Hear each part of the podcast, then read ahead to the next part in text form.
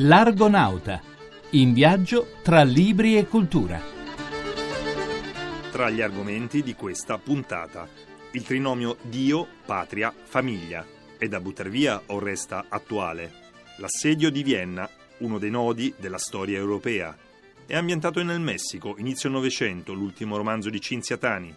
Recuperiamo e rileggiamo un romanzo giovanile sull'omosessualità della Yursenar. Un cordiale saluto ai nostri argonauti notturni, il trinomio Dio, patria, famiglia, tanto osannato e tanto vituperato a partire dal 68, ha ancora un senso e un valore?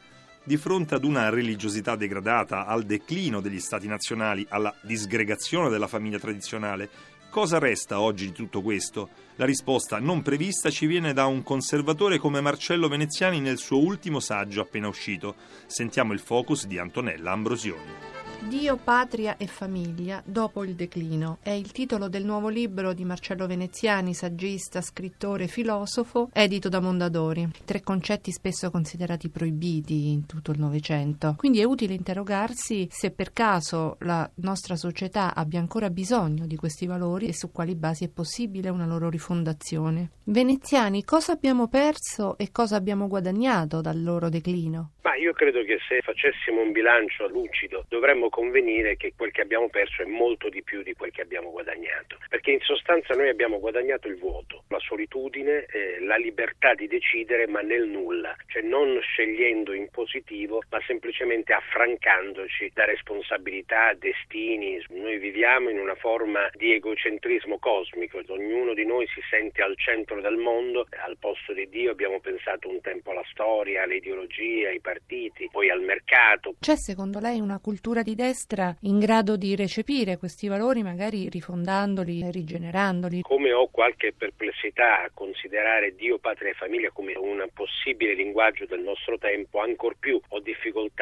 a usare l'espressione destra per indicare la difesa di questi principi. Storicamente è vero che sono stati soprattutto a destra i difensori di questi principi. A volte sono inquietato dagli attuali difensori quando penso ad alcune frange repubblicane negli Stati Uniti non sono francamente entusiasta. Ecco, io credo che si debba adottare una rifondazione non solo di quei principi, ma anche delle collocazioni politiche che a quei principi si rifanno. E quindi ho l'impressione che una visione comunitaria oggi e radicale, ma nel senso di radicata, non nel senso di radical, debba essere la risposta più adatta per poter veicolare a livello politico, a livello pubblico, principi e sentimenti che comunque attengono anche alla vita privata. Lei a un certo punto scrive: Oggi l'unica teologia possibile è una teologia della mancanza, l'unica ontologia accessibile è un'ontologia della perdita. Partiamo da quel buco al centro della nostra esistenza, da questa incompiutezza che ci riguarda. Forse possiamo più avvertire attraverso questa assenza l'importanza di dare presenza a questi principi, di dare senso e destino alla nostra esistenza. Quali strade suggerisce? Dobbiamo ripartire dall'essere, dal primato della contemplazione, cioè del pensiero, rivedere la nostra dimensione comunitaria perché noi non nasciamo soli, quindi attraverso questa riscoperta per gradi, dando significato a ciò che oggi riteniamo insignificante, forse possiamo ripartire per ridare dignità e al tempo stesso conferire destino alla nostra vita. Cosa sono oggi Dio, Patria, Famiglia? Sono i nomi antichi di un bisogno perenne.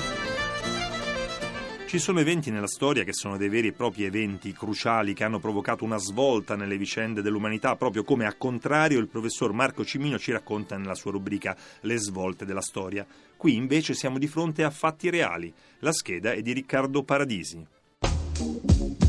Lo scaffale delle muse. Libri e storia.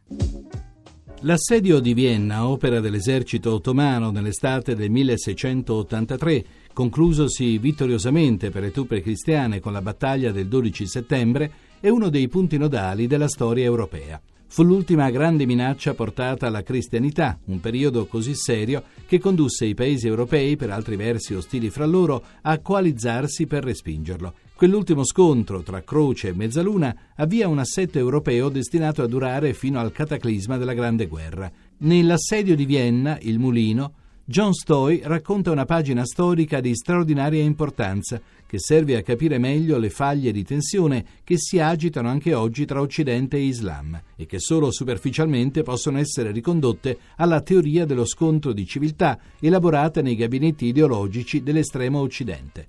Per questo la luce della storia, con la sua complessità, può aiutare a capire quali sono le opportunità e i rischi della contaminazione culturale in atto. È un romanzo storico in terre esotiche con protagonisti degli italiani, l'ultima fatica di Cinzia Tani, che parla con toni forti di colpa e riscatto. Parola di donna di Simonetta Bartolini. È uno strano romanzo quello di Cinzia Tani, Il bacio della Dionea, pubblicato da Mondadori. Strano perché inconsueto e al tempo stesso con un sapore di antico che potrebbe inizialmente far pensare ad un romanzone alla via col vento. Del capolavoro di Margaret Mitchell all'atmosfera storica in una terra americana del sud, in questo caso il Messico dei primi del Novecento, squassata dalla guerra civile, sul cui sfondo agiscono protagonisti agiti da intense passioni e ancor più profondi sentimenti di colpe da espiare. Ecco appunto, la colpa di tutti i personaggi di questo romanzo finisce per essere la vera protagonista e l'elemento che lo rende affascinante, appassionante e non banale. Non crediate però di trovarvi di fronte ad un romanzo artificialmente esotico. Infatti, gran parte dei personaggi sono italiani, legati fra loro dalla comune passione per la botanica che li porta nella terra di Villa e di Zapata e in fuga dalla colpa più grave, l'omicidio compiuto da una bambina verso un suo coetaneo. Lasciando al lettore il legittimo gusto di scoprire la storia, vale la pena segnalare che questo è forse il miglior libro di Cinziatani, quello per il quale si può spendere la definizione di romanzo a psicologia romanzesca. Al di là di ogni discriminazione a prioristica e di ogni esaltazione altrettanto a prioristica, eterosessuali ed omosessuali dovrebbero leggere e rileggere un romanzo giovanile di Marguerite Yourcenar, il libro ritrovato di Mario Bernardi Guardi.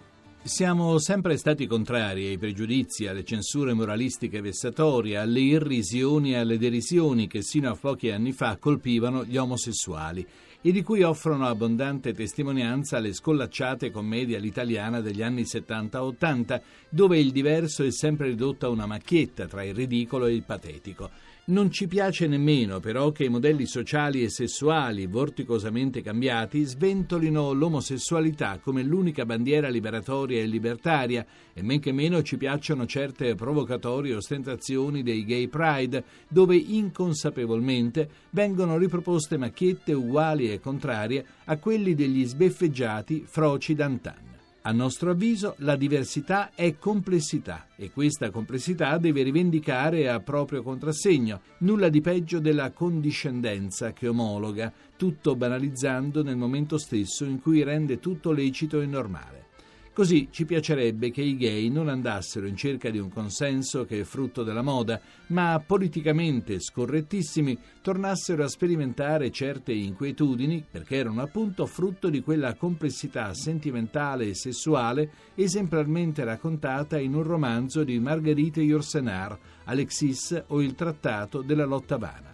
Un libro da ritrovare piuttosto che un libro ritrovato, da ritrovare perché manda in pezzi il pensiero unico omosessuale, pubblicato per la prima volta da Feltrinelli nel 1962, crediamo sia sconosciuto alla stragrande maggioranza dei gay. Da ritrovare infine perché l'autrice, che lo pubblicò nel 1929, quando aveva 24 anni, era lei stessa omosessuale e sulla omosessualità tornerà più volte come ad esempio nel celeberrimo Memorie di Adriano. Ma chi è Alexis? Certo, dietro questo personaggio di giovane tormentato, prima incerto se consacrarsi ai più casti e santi pudori oppure abbandonarsi alla tempesta dei sensi con ogni possibile retrogusto di colpa, ci sono le inquietanti introspezioni di Rilke e le morbosità religiose e sensuali di Gide ma dentro questo corpo che si vergogna di sé e questa anima che si vergogna per la vergogna del corpo, la Yursenar ha saputo mettere tutta la propria ambiguità e tutto lo strazio di un alter ego cercatore di verità e di bellezza. L'Argonauta si conclude qui. Paolo Corsini vi saluta cordialmente e vi dà appuntamento a domenica prossima, ricordandovi la posta elettronica argonauta.rai.it e il sito in rete www.argonauta.rai.it. A presto!